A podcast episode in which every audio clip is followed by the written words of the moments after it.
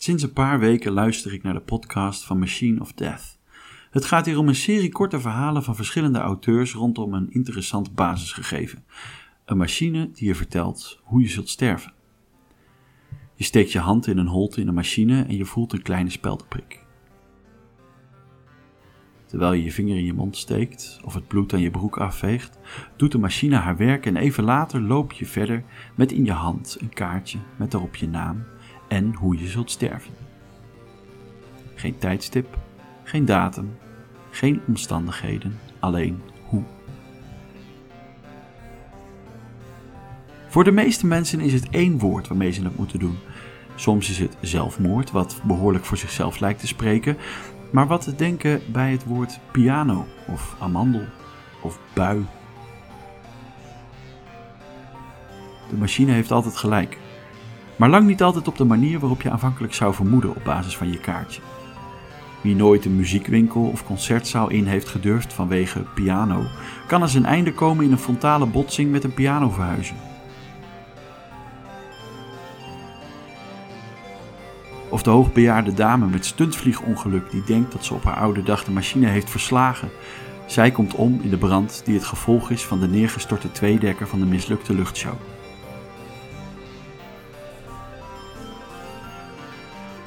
De machine des doods intrigeert me. Wat staat er op mijn kaartje? En op dat van mijn geliefde? Van mijn kinderen?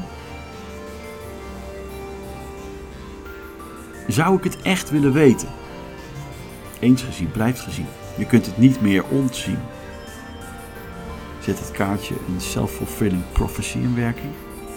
Brengen onzekerheid en angst voor zelfmoord je zo tot waanzin dat je uiteindelijk de hand aan jezelf slaat?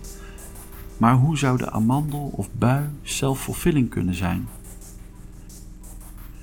Was je wel door zelfmoord om het leven gekomen als je je hand nooit in die holte gestoken had? Wordt het pas waar als de voorspelling is gedaan? Was je door zelfmoord om het leven gekomen als je het kaartje nooit gelezen zou hebben? En wat zou er op Schrödinger's kaartje gestaan hebben?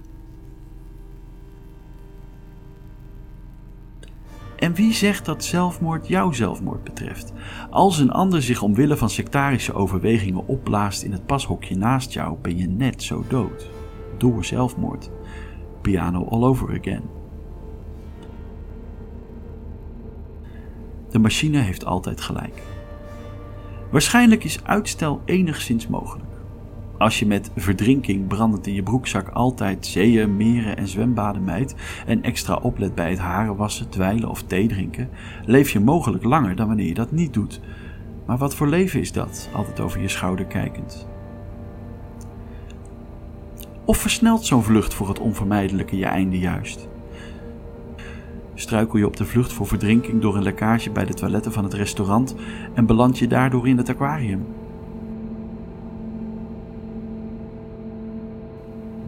Dood ga je. Dat is een onomkeerbare zekerheid. Past er naast die absolute zekerheid nog wel zo'n zekerheid bij, zonder je gezonde verstand te verliezen? Of is het een geruststelling?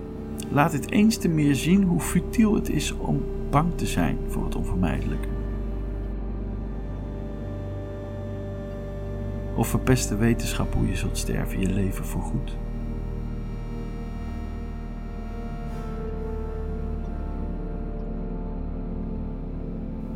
You get what everyone else gets. You get a lifetime.